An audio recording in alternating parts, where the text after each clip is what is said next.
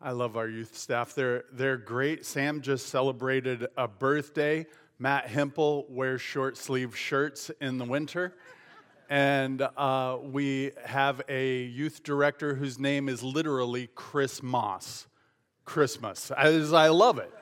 Uh, God is good to us, and it's a lot of fun. Uh, I'm going to ask if there are any children here, fifth grade and younger, if you would be willing to come forward up here. I'm not going to embarrass you. Nothing, nothing bad's going to happen. Nothing like that.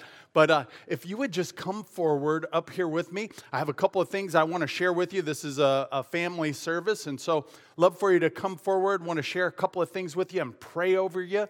And uh, we, if if you can come now, I can't tell if there are any of those glare right in my eyes. Yeah, oh, there's one. Yeah, this is so. It's New Year's Day, and people were up late last night. So we didn't think there would be tons and tons of kids, but we are so glad you're here. Thank you, thank you for coming. Glad you're here. Hey, here in just a little, good one, good pounders. Um, here in just a little bit, we're we're going to be going through Luke chapter two. And in Luke chapter 2, you're going to hear all kinds of stories. You're going to hear some names. Hey, thanks for coming, kiddo. Um, you're going to hear a story that, that involves Jesus and him being dedicated. You're going to hear a word called purification. And I want you in the sermon today, I want you to try to figure out what do they mean by purification. Also, you're going to hear some names. You're going to hear Joseph and Mary and Jesus. So try to figure out what, what they're doing in the story. And then you're going to hear a name Simeon and Anna. And I want you again to think about who are they in this story and what does it all mean? And one of the things you're going to see is that because there was this young Jesus, this baby Jesus in the temple, people celebrated. You know why? Because Jesus brought life. And in a way, Jesus is bringing life even here today. And so, uh, in just a few moment, minutes, I'm going to pray for you. Moments, I'm going to pray for you. And when you go back, I'm going to ask you to just, if you would just reach out and give them a high five, because I'll tell you, we are so thankful that you're here, and we think that God has a plan for you, and you have a place, and we want to celebrate that too. Does that make sense? Awesome. Hey, church, would you uh, pray with me as we pray over these kids? Here, come on in. A little bit closer, a little bit closer. We can, yeah, there we go. Let me just pray over you. Lord, I thank you for these kiddos, and I ask that you would bless them, that you would fill them with your spirit, that you would encourage them today. We are so thankful for their presence here, and we know that last night, for many families, uh, they were up late celebrating and thinking about the new year and anticipating the new year. And as we come together anticipating this new year, we ask that you would be glorified and lifted up we are thankful for these kiddos and we celebrate them, Lord, uh, as we celebrate you and the life that you have given us. And it's in Jesus Christ's precious and holy, holy, holy name we pray. Amen. Give me five fives here. You got it? You got it? You, you, yeah. Oh, you're really good. There you go. Hey, would you give them a high five as they go back to their seats? Go ahead, kiddos. Thank you. We love you. Thank you. Well, Well, good morning. For those you don't know, my name wait, is. Wait, wait, hold on, Jason. Sorry. Oh, yeah. There you go. All right, go ahead. That is what I needed. Thank you. um, my name is Pastor Jason, and uh, we're going to be reading from Luke chapter 2 this morning, and we're going to do a little bit of a responsive reading. So, uh, we'd love for you to participate in the reading of God's word this morning. So, I'm going to invite you, if you're able, to stand as we read together. And um, as you can see on the screen, um, your portion that, that you will read out loud is in the bold. And so I'll read a little bit, um, and then you'll read in the bold, and I'll continue to read, and, and we'll go on. And um, we'll be reading Luke chapter 2, verses 21 to 38. And so um, you can follow along on that screen there so you know when you'll be reading. Uh, and this is the word of the Lord. And at the end of eight days, when he was circumcised, he was called Jesus the name given by the angel before he was conceived in the womb. And when the time came for their purification, according to the law of Moses, they brought him up to Jerusalem to present him to the Lord. Every male first opens shall be called holy to the Lord. and to offer a sacrifice according to what is said in the law of the Lord a pair of turtle doves or two young pigeons. Now there was a man in Jerusalem whose name was Simeon. And this man was righteous and devout, waiting for the consolation of Israel, and the Holy Spirit was upon him. And it had been revealed to him by the Holy Spirit that he would not see death before he had seen the Lord's Christ. He came in the Spirit into the temple, when the parents brought in the child Jesus to do for him according to the custom of the law, he took him up in his arms and blessed God and said, You are letting your servant depart in peace according to your word. For my eyes have seen your salvation, that you have prepared in the presence of all peoples a light for revelation to the Gentiles and for glory to your people Israel. And his father and his mother marveled at what was said about him. And Simeon blessed them and said to Mary his mother, Behold, this child is appointed for the fall and rising of many in Israel and for a sign that is opposed, and a sword will pierce through your own soul also, so that thoughts from many hearts may be revealed. And there was a prophetess, Anna, the daughter of Phanuel of the tribe of Asher. She was advanced in years, having lived with her husband seven years from when she was a virgin, and then as a widow until she was 84. She did not depart from the temple, worshiping with fasting and prayer night and day. Coming up that very hour, she began to give thanks to God and to speak of him to all who were waiting for the redemption of Jerusalem. That's the word of the Lord this morning. Would you pray with me? Father, we thank you for your word. Jesus, we thank you that you have made yourself known to us. Holy Spirit, we praise you that you give us insight and illumination to understand these words, and not just on the surface level, but to understand what they mean for our salvation and for our souls. We pray that we would feed and feast off of them this morning as Pastor Kenny shares with us the words that you have given him. We thank you and we love you, Jesus. It's in your name we pray. Amen. Amen. Thank you, Pastor Jason. Well, uh, last year, about this time, my family uh, began to use the Lord's Prayer as a regular model and rhythm in our home um, because we recognize that oftentimes um, we, so I should back up. We have seven kids. And we realized that some of the things that we did with the, the front half of our children, uh, we assumed the younger half uh, also were a part of that. That was not always the case. Uh, so we recognized with the Lord's Prayer that was one of those things that we wanted to make sure that they also got the fullness of God's Word, and the Lord's Prayer, excuse me, is one of those things uh, that we wanted to make sure that the kids got, that they would regularly be praying as the Lord has commanded his disciples to do. And so we thought that was great. I bring that up today because that prayer actually does impact us today. And so, with you, where you're at, uh, I would like to go through the Lord's Prayer. I learned it in the King James Version, which means trespasses, not debts, okay? So, as we're going through that together, you can uh, put trespasses in there. But if you would, say with me the Lord's Prayer Our Father, who art in heaven, hallowed be thy name. Thy kingdom come, thy will be done, on earth as it is in heaven. Give us this day our daily bread, and forgive us our trespasses as we forgive those who trespass against us. Lead us not into temptation but deliver us from evil. For thine is the kingdom, power, and the glory forever and ever. Amen. Amen. Amen. Good job. Good job. Well, uh, it's an interesting thing that prayer. For many reasons, one of them is this phrase on earth as it is in heaven. You ever wrestled with that phrase? on earth as it is in heaven. It's an interesting thing that Jesus would say that, would ask his disciples that as you pray, make sure you pray this way. And he reminds them on earth as it is in heaven. Well, let's talk about that for a moment because, again, we're going to put some context on the page before we jump into this passage in a little more detail. On earth as it is in heaven. Well, if we remember that in the beginning, Adam and Eve walked with God uh, they were together. There was no difference on earth as it is in heaven. They dwelt together.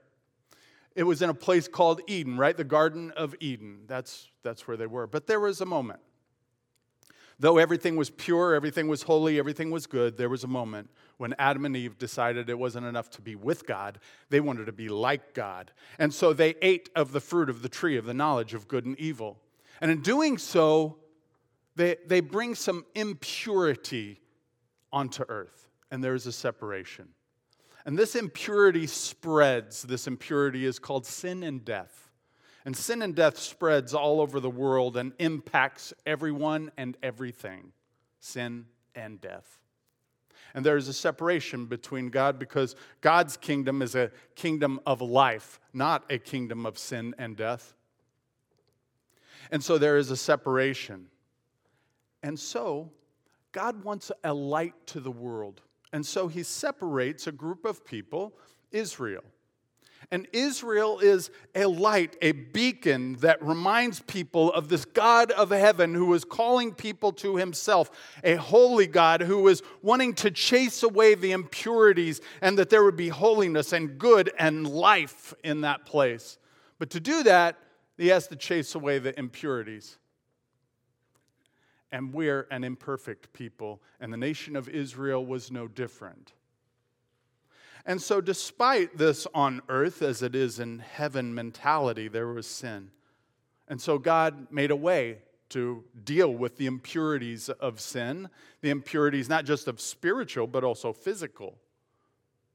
And so, sacrifices were implemented. And to us, that, that may sound, ugh, sacrifices, that's that's weird. It's different. I recognize that. It's a different way of thinking, it's a different way of looking at things. But that was God's plan and his way of preparing a group of people to remind them on earth as it is in heaven that there is this impurity that needs to go and a purity that needs to occur. And that purity is given to us and invoked by God Himself through specific means. And one of those means was through these sacrifices. And one of the things that they would do in these sacrifices is take the blood of this animal and they would put it on these instruments within the temple. And you may go, well, wait a minute, how, how does that clean things? Well, again, it's a different way of thinking. We recognize that, but blood throughout the scripture represents life. And so, in a way, what they're doing is they, they are taking things that have been contaminated with sin and death, and they are putting life on those things. Because on, on earth, as it is in heaven, Heaven is a place of purity, of holiness, of life. And God wants that for people, not just Israel, but for all people. And so he sets a plan in place. And he puts that plan in place through these sacrifices and through this life giving blood. And he is going to be the one who ultimately fulfills that. In word and in deed, Israel is there to be a light to the nations, to show them, to remind them of this God of heaven who loves them and is calling them to himself. But he has a standard, and that standard is absolute purity and holiness. And he's calling them to that, but he's also willing to provide. He could have wiped everyone out. Whoops, they are a mess. My bad. but he doesn't do it that way. He says, no, they are a mess but my good will fix this. And so he comes in the flesh. He, it's anticipated through prophecies, it's anticipated through the actions in the temple that represent heaven on earth as it is in heaven. And so we are going to go to Jerusalem as Jesus is eight days old. And we're going to watch what happens in the temple. And we're going to try to understand from this perspective of holiness and purity and God's plan of redemption. So consider that as we jump in to this passage and, and look at it. In verse 21, we see that Jesus is circumcised and named. Now, that's an interesting piece. Uh, it's interesting for a variety of reasons. One of those reasons is this that the Talmud, uh, which is a Jewish source, an ancient Jewish source, teaches that parents get a prophetic word when they're naming their children. According to the Talmud, an angel comes and whispers the name uh, that the child will embody. It's an interesting thought because that's exactly what happens with Joseph and Mary, not just in a figurative sort of way, but in a very real way, that an angel delivers the name that they're to call their son. In a prophetic message, a name given by God, we see this name given to this child, Jesus. And what does Jesus mean? Well, Jesus means that Yahweh saves. His name is Yeshua, Yahweh saves. Jesus, Jehovah saves. And we see that this salvation is coming from God Himself as a reminder. Starting in verse 21, the circumcision that takes place here is a reminder not just of a nation that is separated and set apart, but that this child is separated and set apart as well. That uh, as, as we would understand Exodus uh, 13 that the firstborn belongs to uh, God Himself, and that there is to be a uh, circumcision on the eighth day, according to Leviticus 12. And so Jesus is fulfilling the law. He is doing exactly what he is supposed to do. And so, what is, what is happening is this on earth as it is in heaven that purity is entering the world and is spreading now. Just like sin entered the world and spread and took over, now this on earth as it is in heaven mentality, this purity, this holiness, this goodness, this life is now there and starting to take over and is affirmed in the very law of God. And so let's consider that as we start to look into verses 22 through 24. Jesus is presented at the temple. Jesus is presented. This was what the law required, and that's exactly what Jesus did, what the law required. Even his family does what the law requires at this time. Well, also in Leviticus 12, we find out that there is a plan for purification. That for women, when they have a child, there is a season where they need to be separated and, and apart, not because women are bad who have children, that's not at all it, but there are some physical things that occur to a female body when they have children, and so a time of separation uh, was needed. At the end of that time, there was an opportunity for purification, that was a, a rite, it was a ritual, it was something that they did specifically, and they did it uh, so that everyone knew that they were pure on earth as it is in heaven. Just as in heaven, everyone who is in the presence of God is pure, that also needs to be true here on earth. And the rites of purification uh, help us as a people uh, we see from the Bible, from the biblical standpoint, as a people, they would understand okay, this person has done everything that they need to do to be pure, to be, uh, uh, uh to be not contagious. Just like sin and death is contagious, so is this. They're pure, they're made right before the Lord. And there's a series of things that need to occur. One of the things that we see in this passage is that Jesus is accepted He's embraced in the temple. His dedication uh, is received. Jesus is exactly who he is supposed to be as an eight day, eight day old child. But more than that, he's the anticipated one, as we'll see in just a few moments. Mary's sacrifice is an interesting sacrifice, though, and it is certainly worth noting that in this sacrifice, uh, she doesn't bring a lamb, which is the initial, uh, uh, the initial request from Le- Leviticus. That she's supposed to bring a lamb. But if she's poor, well, you, you can do other things. You can bring this turtle dove. Uh, that's fine. But that's for poor people.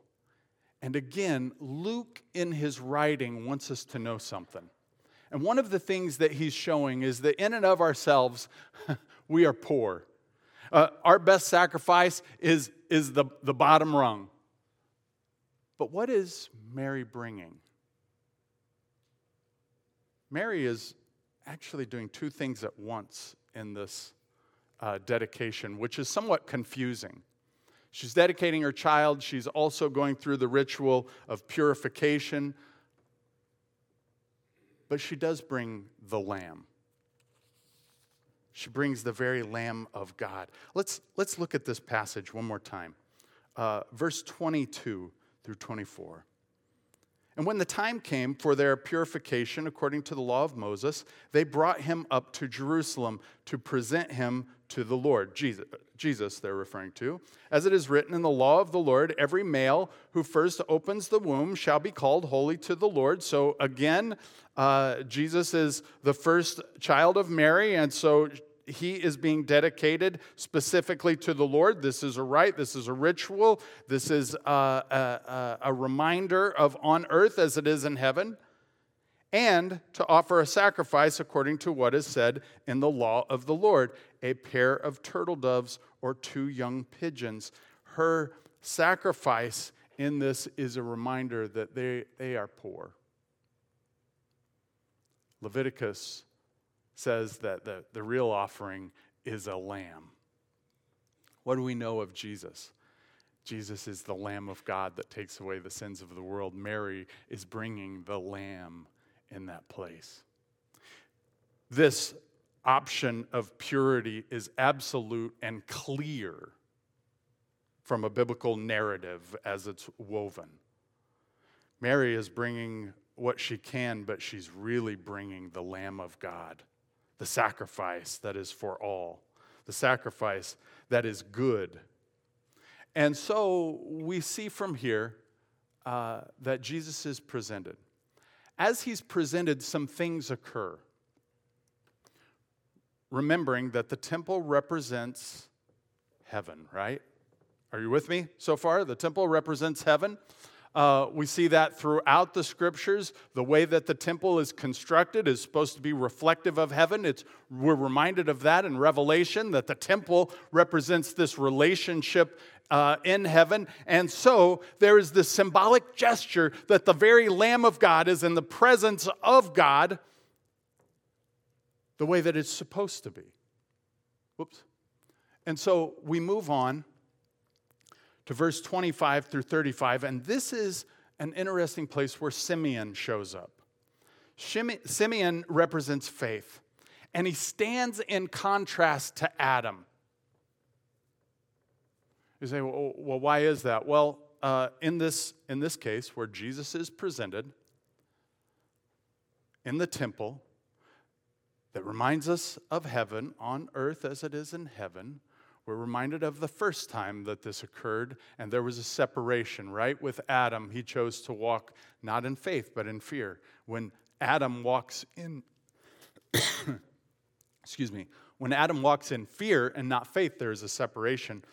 But here, Simeon is going to stand in faith, and he's going to stand in stark contrast to Adam. Adam brings the other kingdom, sin and death. Simeon is literally going to hold life in his hands as Jesus is being presented. Simeon was, uh, has the Spirit upon him. The Spirit reveals to him. And Simeon was in the Spirit, again, in stark contrast to Adam, who chose to walk in the flesh, who brings sin and death into the world. Simeon blesses God by confirming God's plan in Jesus. revealed by the Spirit, Simeon begins to speak. And what he begins to speak is that this salvation is given by, uh, by God and it is Jesus. The salvation is not a thing, it's not a stuff, it's not something that we get, it's a person, and the person is Jesus. And Simeon identifies that. Not just that, but he identifies that Jesus is the light for revelation, that Gentiles will see this salvation through this eight day old Jesus who is from eternity. Jesus is also the glory. Oh, thank you so much, Tammy. Appreciate it. Jesus is also uh, for the glory of Israel. Uh, glory is a word, it means weight. It, it's like a, it's an understanding of value. Jesus is a value or gives value to Israel because of the salvation, the fulfillment of the scriptures. He also identifies rightly that Jesus will cause rise, fall, thoughts to be revealed, and even a broadsword will pierce Mary's soul. I think sometimes when we talk about uh, salvation, when we come together as a church, we often focus on the good things, and that's important. But let's not forget that Jesus sometimes causes division. Not because Jesus is divisive, but because people have to choose. Do I choose salvation? Do I choose this Jesus? Am I willing to follow him or not? And if I'm not willing to follow him, that sometimes causes a division, sometimes even within our homes. A fall and a rise. Thoughts or motivations to be revealed. Simeon represents the way Adam was supposed to be, the way it should have been in the beginning, but wasn't. Simeon reminds us on earth as it is in heaven that we too celebrate this Jesus, that we too embrace him and offer him because Jesus purifies all who offer him to the Lord. And so we keep looking uh, at this greater passage and then also recognize that Jesus is confirmed by women as well. It's not just men, it's also women. And in this setting, in this setting, in um, uh, we see something unique take place.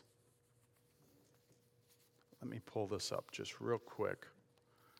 In verse 36, if you have your Bibles, go ahead and scoot over to verse 36. And there was a prophetess, Anna. Uh, First of all, that, that's, not, that's not super common. We don't see this phrase prophetess very often in Scripture. And actually, one of the other times we see it, it's a very negative thing. So, the unique piece that Anna is representing this place of prophetess, this person who is willing to speak by God, stands in stark contrast of Eve, who did what? Who ran away from God. She didn't speak in faith, she spoke in fear. Not God's words, but uh, she messes up God's word. Uh, Eve messes up God's word. But Anna speaks God's word. That's what a prophet does, a prophetess does. They speak God's word. And she doesn't depart from the temple. What did Eve do? She, she departs from the presence of God. Anna does not depart from the presence of God. And so she thanks God for Jesus. Speaking in faith, she thanks God for Jesus. Additionally, she speaks to all who are waiting. I love this. If you drop down to uh, verse uh, 37 and 38, and then as a widow, until she was 84, she did not depart from the temple, worshiping with fasting and prayer night and day. And coming up at that very hour, she began to give thanks to God and to speak of him to all who were waiting for the redemption of Jerusalem. She's telling everybody about Jesus. Anybody who's around her, she's telling them about Jesus. Uh, she spoke to all who were waiting for this. Won't it be great when salvation comes to Israel, and Anna goes, Yeah, let me tell you about him. He has come. Here he is. His name is Jesus. He is the Redeemer. And we're reminded of that. So we see it in the law that the law confirms who Jesus is. We see it, uh, the redemption in men uh, that Simeon represents the way it was supposed to be, that Anna represents the way it was supposed to be, that, uh, that it's confirmed both in men and women. In other words, Jesus is for everybody. He completely fulfills the law of Israel, it's extended to the world, the Gentile world as well. On earth as it is in heaven. That now we have the ability to have a right relationship with God. And very honestly and frankly, there are some things that we do even today in churches that remind us of this purity that has been given to us by the work of Christ. One of those is baptism. One of those is baptism. We are reminded that we are, uh, that we are dead to sin and death, and that we rise up in baptism alive in Christ. It's a ritual that we perform. It's not a dead practice, but a living ritual that we're reminded of what God has done.